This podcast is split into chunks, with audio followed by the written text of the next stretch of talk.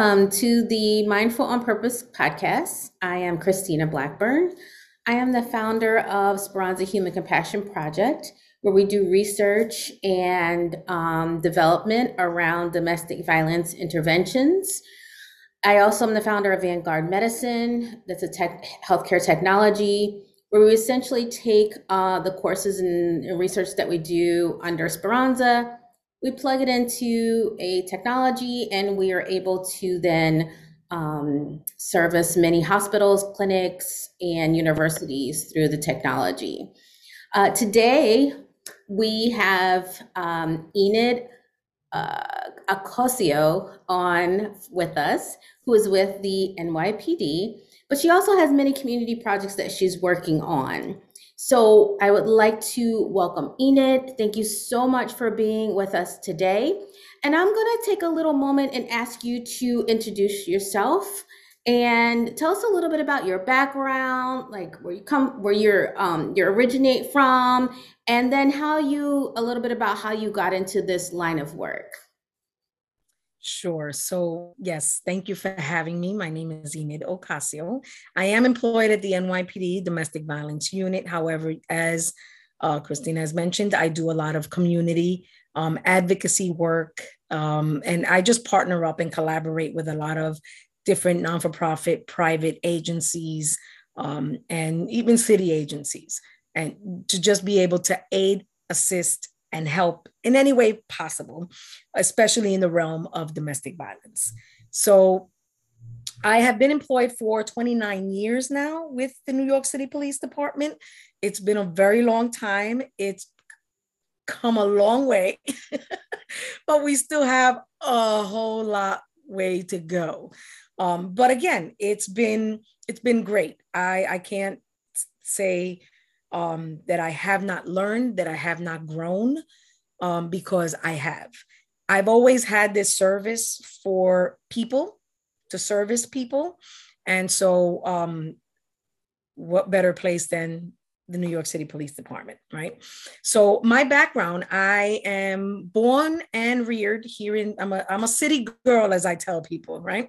I'm a city girl. I, I don't do the nature stuff, no mountain climbing, no hiking. you know, I love my Big Apple.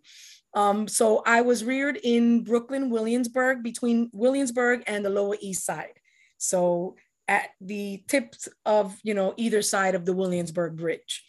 Uh, my parents lived in the Williamsburg area. My grandparents lived in the Lower East Side. So I had um, the opportunity to, to experience both sides of the bridge. And um, I unfortunately did endure a fire um, when my children were younger. So I was left homeless. And um, although I lived, you know, I was staying with my mom, I ended up staying with her for six months, but um, I was eagerly seeking for my own space because I had my own children. I was married by then, um, which divorced. I was raising two children by myself. Um, and I ended up getting housing in the Lower East Side. So, familiar grounds. I reared my children in the Lower East Side. And uh, it also made it easier for me to get to work because I worked right. Uh, my first precinct was right in the Lower East Side. So most of my uh, uh, community service has been in that area as well. So I know, although, you know, it has gentrified a whole lot, but there is still a lot that there's a lot of work to be done everywhere, you know, but um, that's where my heart is. Williamsburg, Lower East Side, and then the rest of the five boroughs come in, right? Wow. And um, I started this work like I said, I've, I've always been a service person. I've always loved, you know, it's one of the things that my parents always showed me. My mother was a business owner. My grandparents, you know, they had their own little side gigs aside from their, you know, full time jobs. So it's something that I also picked up, you know. So aside from working with the NYPD, I have things that I do on the side. Um, I always tell people, you know, if, if you need to be employed, I can employ you you know you can work from home and you know you can you can do many of things. So with that, I want to say I used to be an Avon representative. So therefore I afforded that opportunity to others. Now I'm in a health and wellness organization. So I afford the opportunity for others. And so, you know, that's what I mean about I can employ you, meaning that you can also work from home. But the servicing for victims of domestic violence also came from an experience that I had. And I felt that, you know what, um, and at the time working in law enforcement and still being a victim was something that I was like, okay, this there's something wrong here, right? And so I ended up, you know, fortunately, my circumstance was much more. I was able to get out. You know, I was able to get out in a very smooth and transitional manner.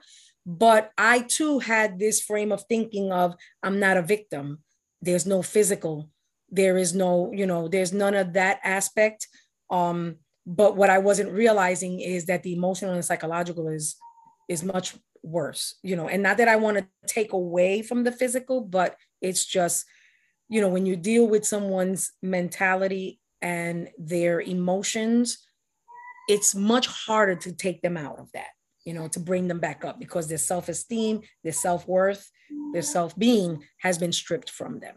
So that that's how i then became um, interested in wanting to help others during that time i don't know if i'm taking too much time but during that time i was working with employment law the equal employment opportunity unit at the nypd 2004 domestic violence the victims of domestic violence sex offenses and stalking became a protected class that's when I said, This is my opportunity.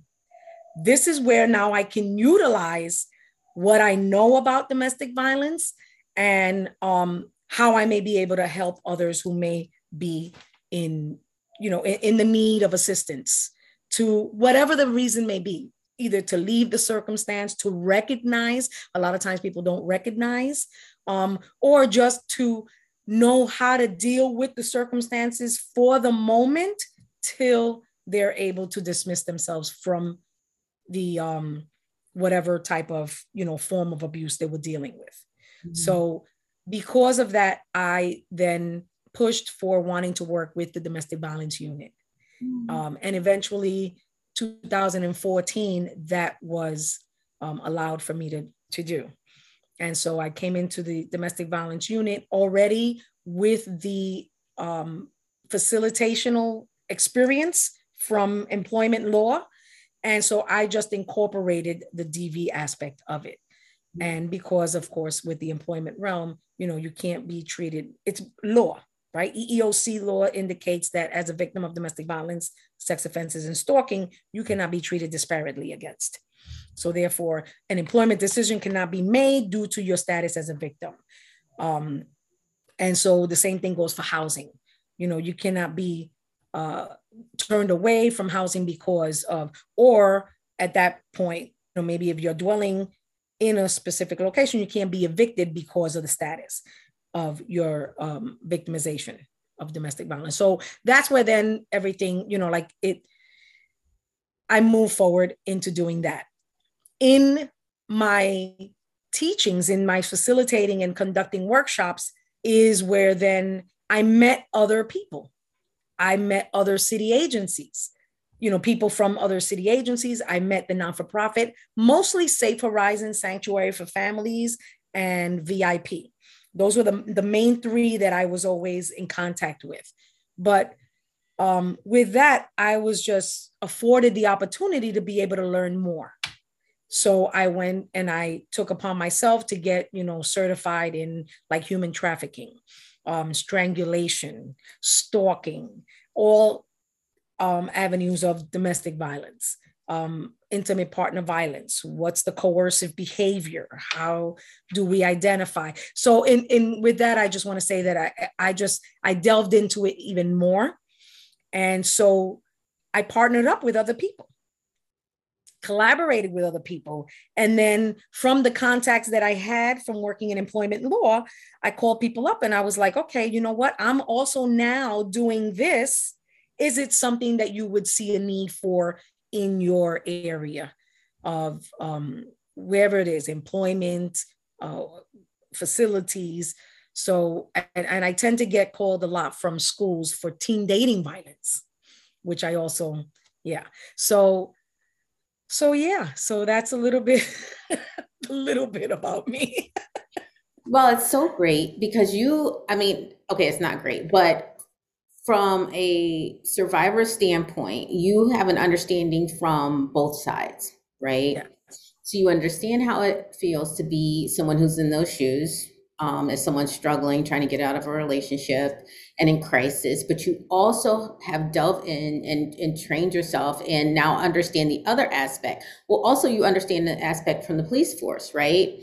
Um, like what responders experience when they're trying to respond to these situations and they might not be so educated as you yourself. They might not understand what's happening with victims. Um, and so sometimes they do the wrong thing or say the wrong thing or respond in the wrong way. Um, but also as that advocate person for the victim and maybe even the responder, you so you kind of see like almost a 360 view, right? Yeah. Of what it, um, victims experience. So that's that's really great. That's awesome. Um, so uh, with your work that you're currently doing, what do you hope to accomplish? Like, what is your ultimate goal with with all the things that you've learned for yourself in the work that you're doing with the NYPD and then the community service work you're doing? Okay, so first and foremost, continuing to build relationship with the community. Um, for even if even with people that are not so much victims, but who may know of someone who is, because at least they may be able to, you know, the victim themselves. I can tell you this: eighty percent of the time, the victim themselves doesn't sort for the for the resource, but there is that near and dear person to them that will. And so, building relationship with community is one of my biggest things because if I tell one person and that one person shares it with someone else, I have I feel like I've done my job. Right. Um, the other aspect of it is also that I I want to be able to create a safe space for an individual who may be going through something and so therefore build relationship with them make them feel and that's kind of hard to do because right everybody is different but sort of like giving give them that sense of security that i'm not here to harm you in any way form or fashion.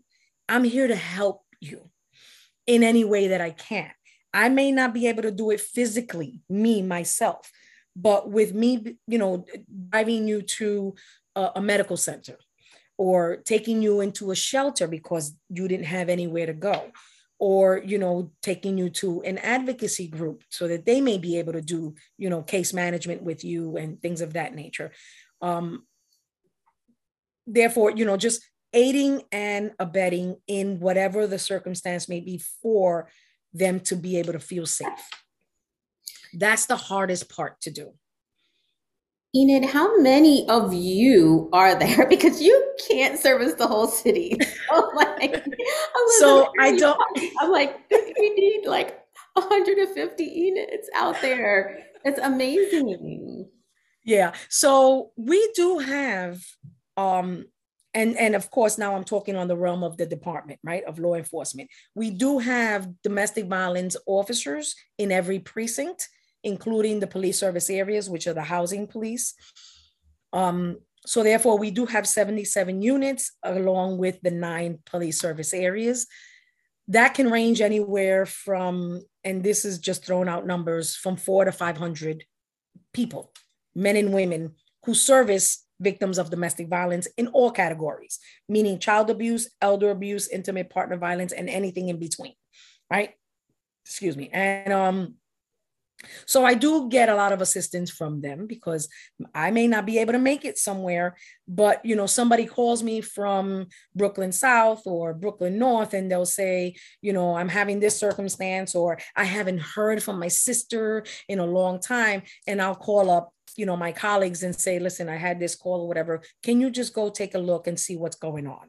Or you know what? A complaint came in and um, somebody was left out as a witness on the report you know can we go back and go take a statement from that victim or that witness. You know, so again, I do have assistance from the police, from my colleagues in specific areas. Now, when I'm doing this on my own, now I'm relying on those collaborating and partnering agents, such as the non for profit groups, clergy, store owners. Um, because again, I, I'm, I'm bringing everybody. We're all i'm trying to get back to the mentality of um it takes a village right? We've sort of moved away from that. Everybody was me me me. It's all my my mine. And we can't do it on our own. So we do have to get the services and the assistance from others. So there are circumstances where cops will call me you know and they'll say listen we can't get through to this person they don't want to speak to cops for whatever reasons everybody has their reasons you know, but because although I am in law enforcement, I am not a uniform officer. I'm a civilian on the job. So therefore, sometimes people feel more freely to speak with me. And I and again, part of that creating the safe space, right? Because we want to make them feel comfortable enough that they're going to disclose what's going on how are they feeling what do they want for us to do or what have they done that now they feel trapped and so we'll find solutions for the individual. So at this very moment, I am the only community person in the domestic violence unit. Um, COVID has really put a damp on a lot of things, including the the hiring and the uh, transferring into different positions and things. Um, we've actually lost a lot of our detectives, police officers, and sergeants. We're about to lose a couple of more sergeants, which is a good thing due to promotion, but we're about to lose a couple of more people, you know, so we're still looking to fill spots um, in our unit. But as far as community related work in the realm of domestic violence, yeah, I'm it. I had somebody the other day ask me, they were like, Oh, are you going to go do this training? And I was like, Yeah, you know, I'll be there. And they were like, Well, they're having this other training. Is that you? And I was like, Oh, yeah, yeah, I do them too. And they were like, Well, what do you not do? And I'm like, I do it all. you know, only one person. Oh my gosh. Yes, yes. It's amazing. But when I hear you talk, I know that um, you know I, am a, I'm a survivor, and I've talked about it many times on the podcast. Um, but if I had someone like you there talking to me, I think I would feel like more comfortable like talking. It's a certain way that you have to approach someone who's recently been victimized. They're very, very afraid, right? Right. And they're afraid of their abuser that's still probably stalking them or looking for them or whatever. But then they're afraid to talk to other people because they don't know who's a safe person, like you said. And so somebody like yourself comes off as very um, just confident and sure of yourself. And, you know, I don't know. I don't know how to explain it. Almost like a mothering, you know, that I think a lot of mm-hmm. times victims need at that moment to know that somebody is supporting me, somebody understands, and somebody actually cares what happens to me. You know what I'm saying? And a lot of times, first responders, when they interact with victims, they don't know either, right? So they come off very nervous, they're very timid themselves. And right. so then that just makes the victim shy away because it's like, okay, well, you don't know what you're doing. So I'm not going to disclose what's happening to you because you could put me in further danger, you know? So it's almost like we have to train them to come across confidently and then you know the victim will probably go with them or do whatever they're telling them to do. But if you come off like well i don't really know. Well do you have someone to call? Well maybe we can do this you know the person's going to shy away. Yeah. So absolutely. Yeah so I, I i love this conversation. I'm so i'm so excited that you're here. Um so uh can you share with us maybe a story of a time when you had like a challenge where you wanted maybe a victim to leave or you were trying to get them to safety and you weren't able to? And then let's talk about a time where maybe you were able to help a survivor, a victim. Um, and then what what was the differences in the challenges? Because I think a lot of our doctors and nurses, they're like, oh, you should just leave, you know? And they don't understand some of the challenges that are behind behind the scenes for um, victims. Uh, right. So then they feel frustrated, right? Because then they're like, well, I tried to talk to her and she said she didn't want to leave. So whatever, they throw their hands up. But then there are times where you might talk to the person, you might think that they're not listening, but they really are. And then they do make those steps, right, necessary to get themselves and their children possibly to safety. So I wanted to to hear. I know you see a lot. I know you see a lot in one day. So I just want to know, um, talk a little bit about stories and actual stories that happen. No names or anything like that, but you know, just general. Right.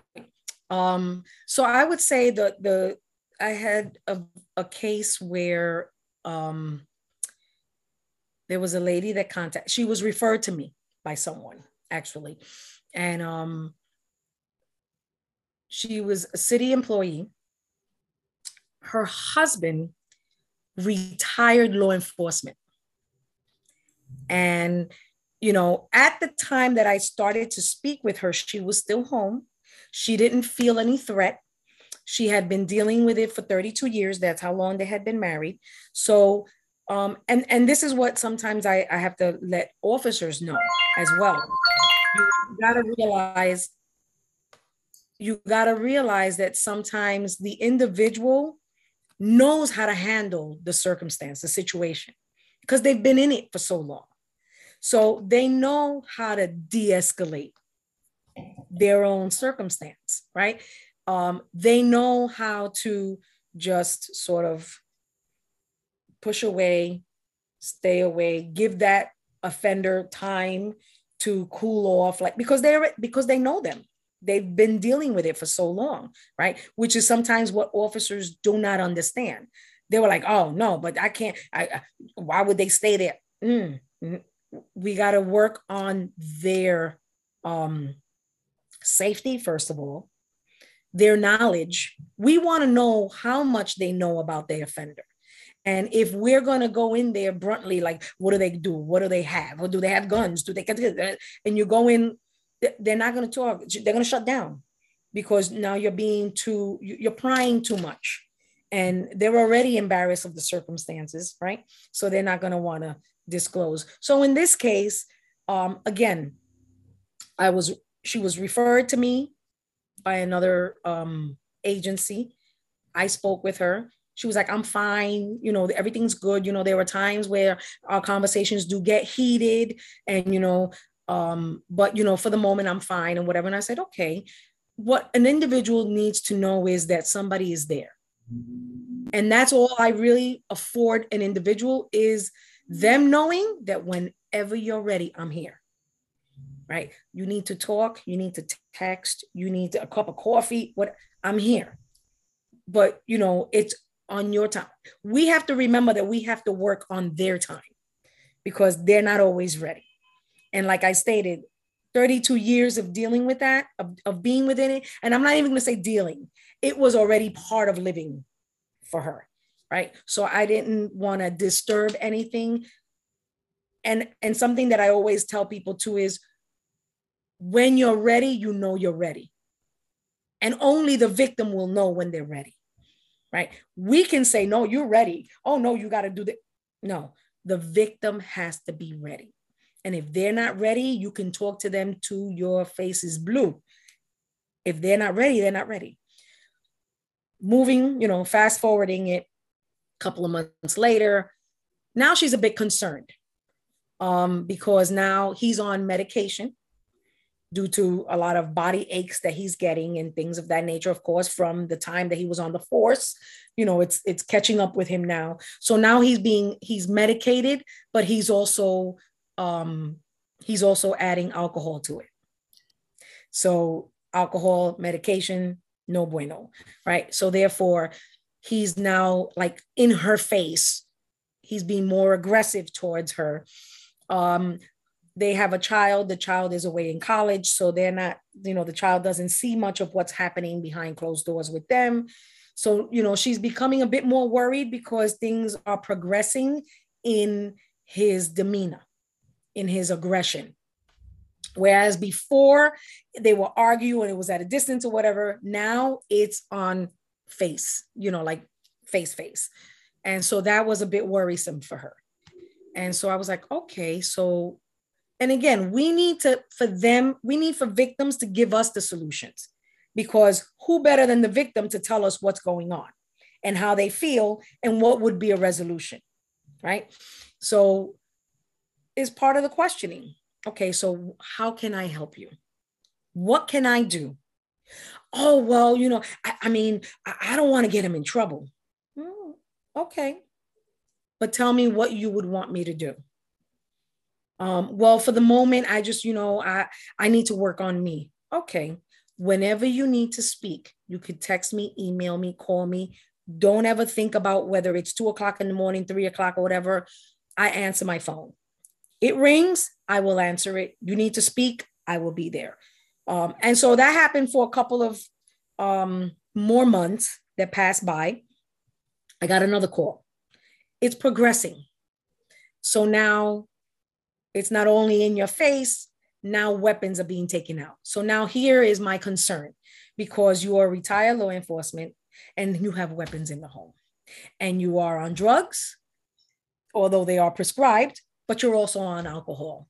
And so now I'm like, okay, we need to we need to let other people know.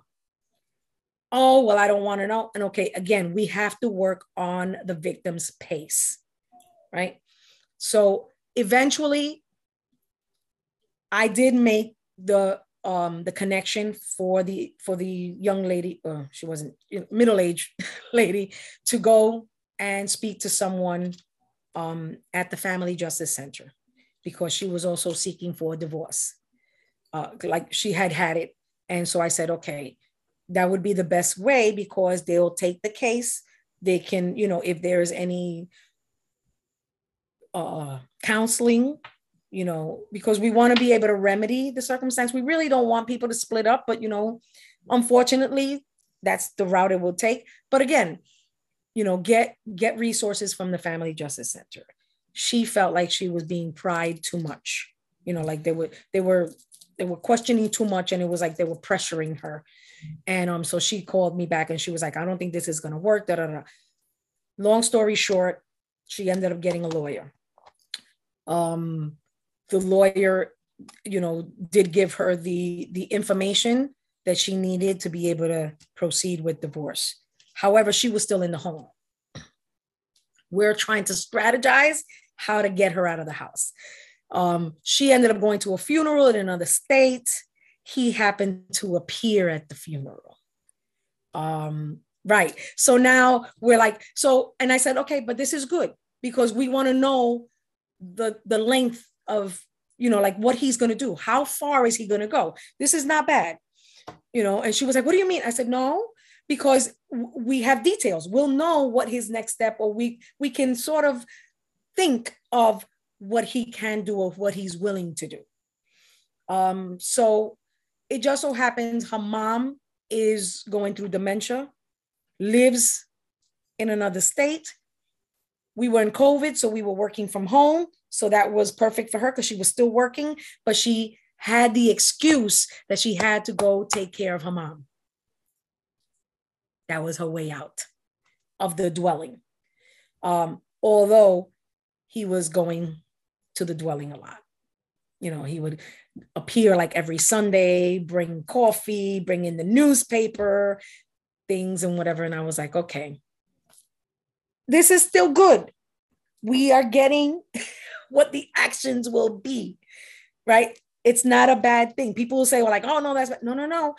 Because he's showing us what length of, you know, like what he's going to do, how far he will go to continue that power and control.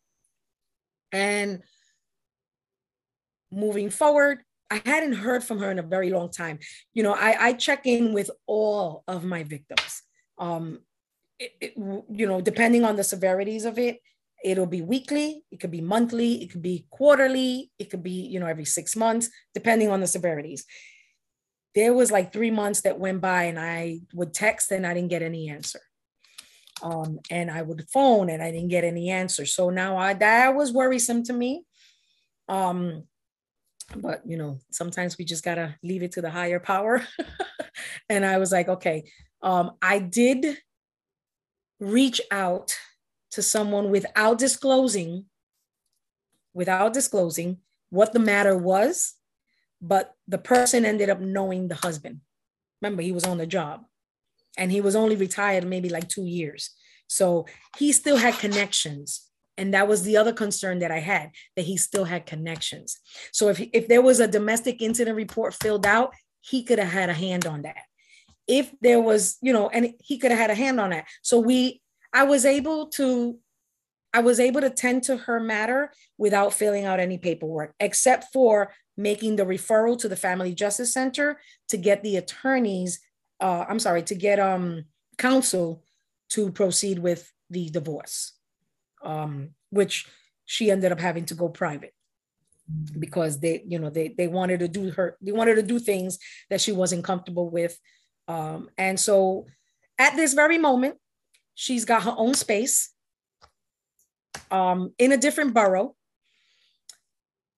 She actually got transferred from the, she's still working in the same, uh, with the same employer at a different location. Um, so I, you know, I constantly keep telling her, don't tell anybody where you are, what you're doing, how you're going about. Sometimes we just, we just can't. We can't tell anybody what our plans are, what we're doing, where we're going, where we came from, none of that. Right. Um, not so much for yourself, not so much for them, but for yourself, right? Not so much for outsiders, but more for yourself. Why? Because the aggressor is going to inquire right? So remember, I said he was going to the mom's house every Sunday, bringing the newspaper and a cup of coffee because he cared. Do we really believe he cared? No, he wanted to gather information. So that's why we say if you don't tell anybody, then nobody will know. So when they say, I don't know, they truly don't know because you didn't tell anybody. Um, and so that's, you know, so that to me was a um, a successful um, safety planning because I we were very cautious on keeping her safe while safely planning for her exit. And it just so happened, I mean, her mom does have dementia. That's the unfortunate thing, but that she did, she is the caregiver. You know, legally, she is the caregiver. So that was the exit. So that was the opportunity. That, that was the most, as I would say, the most opportune time.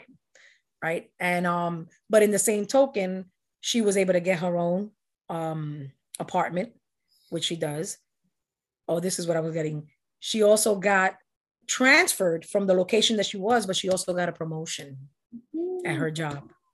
So um, you know, she was very grateful and and still actually just last week I just checked in on her and she was like everything is beautiful very limited communication with you know with with the still husband because it's going to take a long time because they had property to it's 32 years you know? So and and he's not letting down. He still wanted to work. So uh, and i understand because you know they still wanted to work but you know it's not working. So but she's safe in a different location. She's, you know, she's got economics, which is good because many of times that is what stumbles, you know, that that's what stumps an individual. Um, child, children, which is only one child, is grown, has her own space. So that's one less worry, right? And um, she was able to transition. She did endure some other um, health issues and things, which, you know, we've been able together, been able to, you know, navigate that as well but um that was the most that one i found the most difficult because we had to do it with no assistance from law enforcement and only because the worry was that then he would find out right because he was in in in um specialized units right so we and wow. and we didn't want to apprise like you know the internal affairs bureau because then he would be apprised so there are some times where you got to do things very strategically. And this is where a lot of times people don't understand. Well, no, we got to move quicker. No, we got to move smarter. And we got to we got to let time work with us basically. And so that was one of the jobs that I was really and I'm still, you know, because I still check up and see that everything is going well. And so, it is, which is gratifying. Yeah, that's a great story.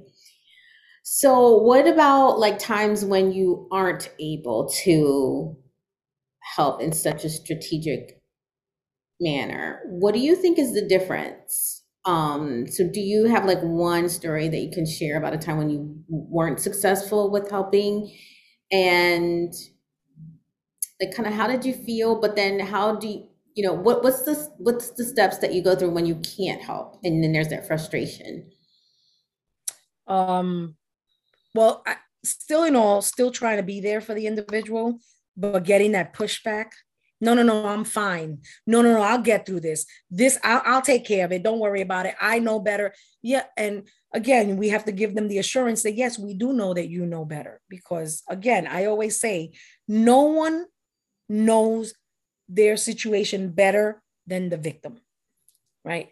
Um so there was a case that i was working on and still to this very day the person has not left.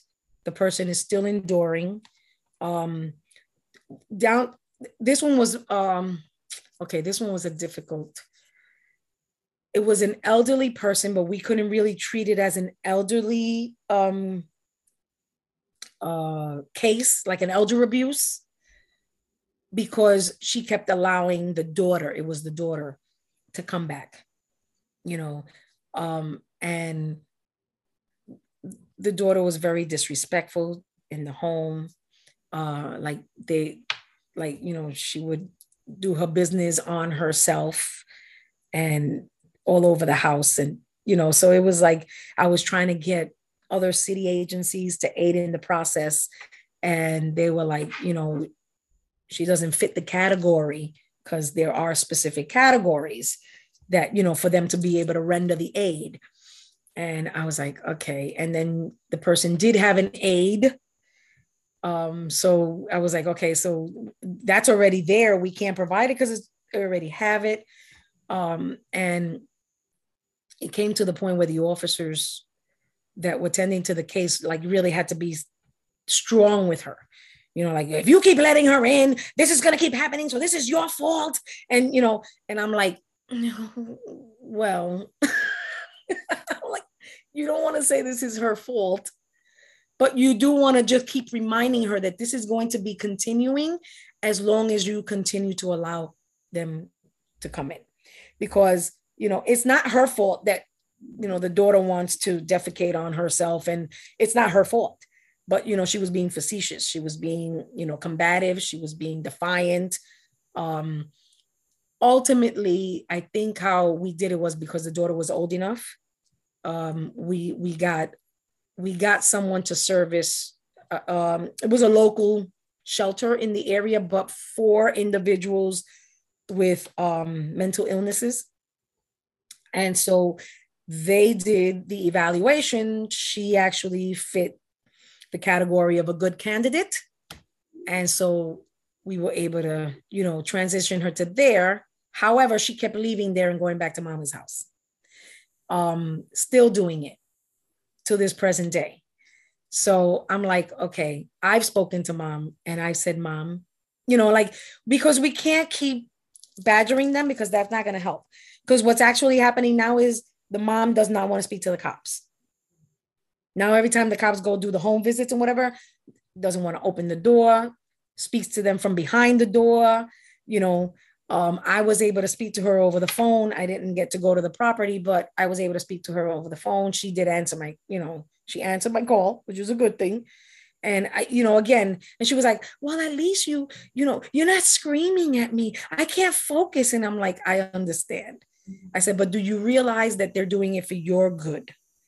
you know this we're really seeking for your best interest and again and it's some of the words and there are some times where i get a little you know um as my mother would call me spicy but with the same thing i would say you do understand why i'm doing this right because i need you to understand that we're really working for you and we're looking to get you into the better um, situation so with that case, is some it's, it's a case that we're still working on. And and it's it's been now, it's almost going on eight months now. And um, and again, it's that back and forth. how do you know the categories? Like, how would someone know whether I fit one category or I fit another category in these situations? Like you said, they don't fit the category. Is there like public knowledge of that? Like, well, if this is happening, then it means this. But if it's not, this is not happening, then it can't be considered domestic violence. You know what I mean?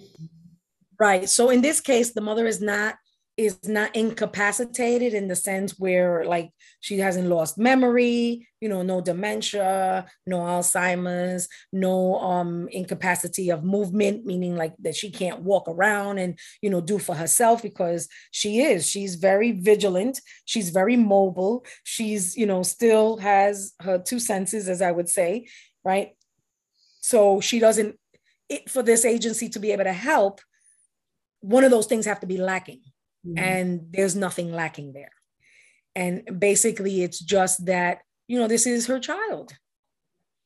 And she doesn't want to see her child suffer. And although her child is a grown person, a whole grown person, um, yes, that has mental illness circumstances, but you still have to, you I always tell, um, especially parents, when I speak to them, I said, you know what, you do your children more of a disservice when you hover over them than when you do a service to them. And again, as I always tell people, I don't share anything with you that I have not done myself or endured myself. Okay. When my children were being were growing up, I protected them from everything and everyone. Right? They were my babies. Those were my two boys. They were strong. they kept me, they kept me on my toes. But you know what? If anybody and any mother would feel this way, right? You come for my children is on. And but I feel now, now in this stage in age, I said, you know what? I I should have let them go through stuff. You know, and and I think and that's why I think I can relate with this mom. But I think that now it's a bit now it's a bit out of hand because now you have an almost 70 year old and a 30 and a half you know um who's who's still who's still seeking to be baby and no you you are your own grown self now. And i think mom has to also get stronger on you know what?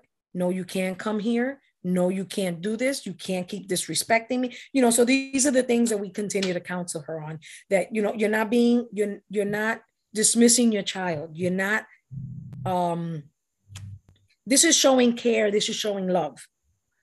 By you doing that, you actually are letting them know that you do care and that you do love them.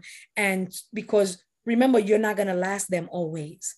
So now, when you're not here, that person cannot do that with anybody else. They will get arrested, they will get put in jail. Oh, no, that's not what we want. Exactly. So that's why we prefer for you to do it than for having an outside person do it. And so, again, a lot of people don't understand that.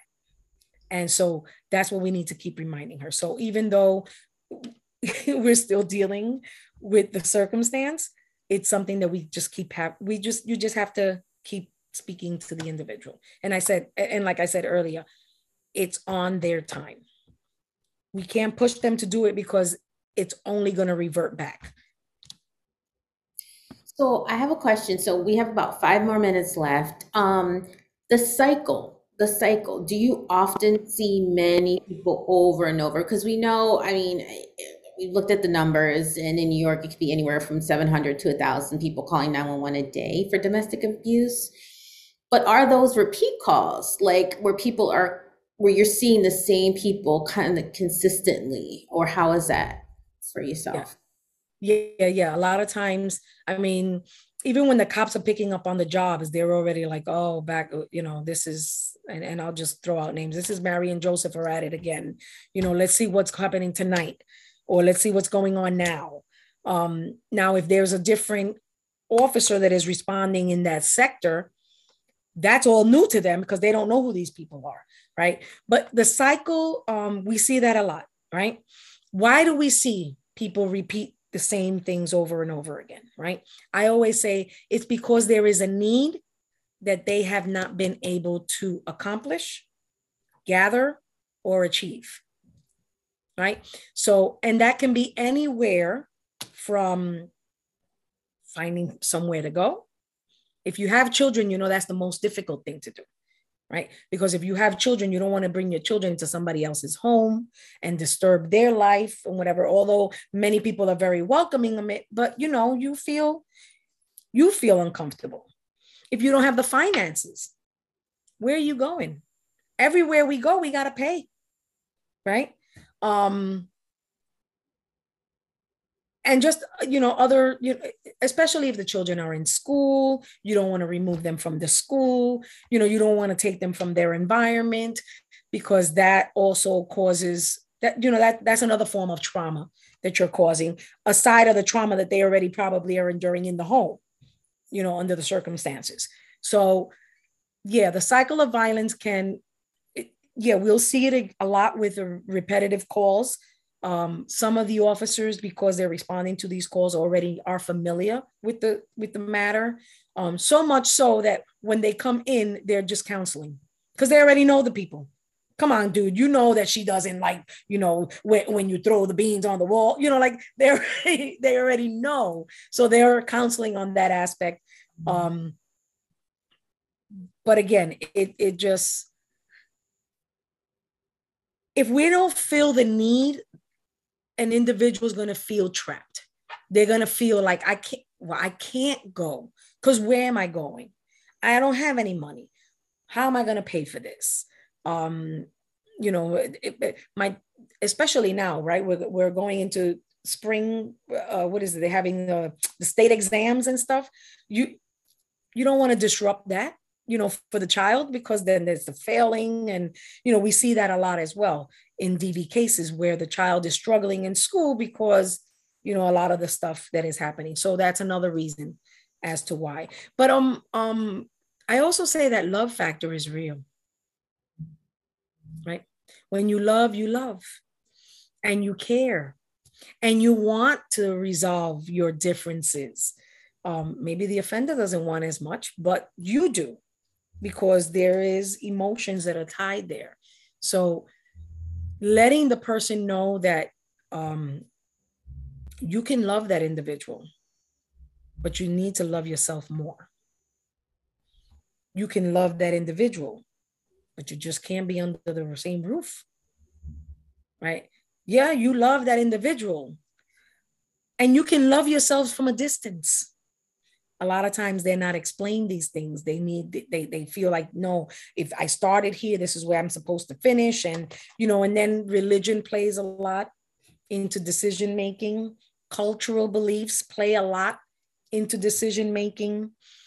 Um and i'm going to do quotes parental guidance plays a lot into decisions right? Um, and so that's where we'll see the cycle of violence, you know, because again, there's a need and we need to fulfill the need. If, if the if the need is not met, they're going to stay where they are because it's what they know. Mm-hmm, mm-hmm. Basically. Okay, this has been amazing. I appreciate your time and speaking with us, Enid. This was wonderful. Thank you for sharing your stories. Thank you for the work that you do. Thank you for being that champion out there. Um, this is amazing. I appreciate you. And how can people find you if they have questions or are you able to be like how does that work can you share a little bit about that oh yeah i give everybody my number i don't have a problem with that right? So i always say the best way to communicate with me is either through text or email because i am always out. If i'm not create if i'm not conducting a workshop i'm having you know a conferral or but i will always respond back to text and to emails.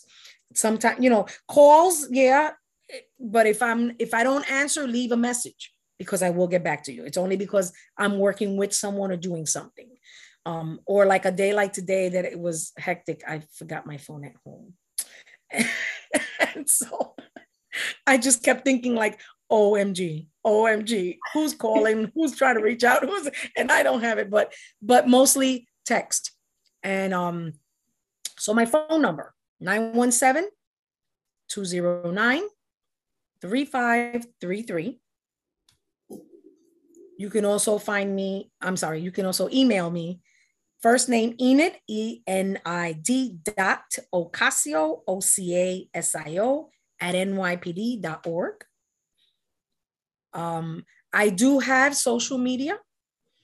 Uh, I have an Instagram that I do post a lot of events that are happening if there's uh if there's somebody that's hiring if there are virtual meetings that are occurring or whatever you can find me on instagram avon 2009 hence i can employ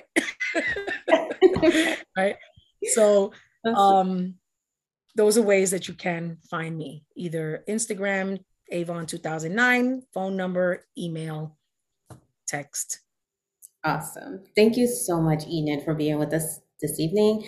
And um, um, appreciate your time. Absolutely. Thank you for having me.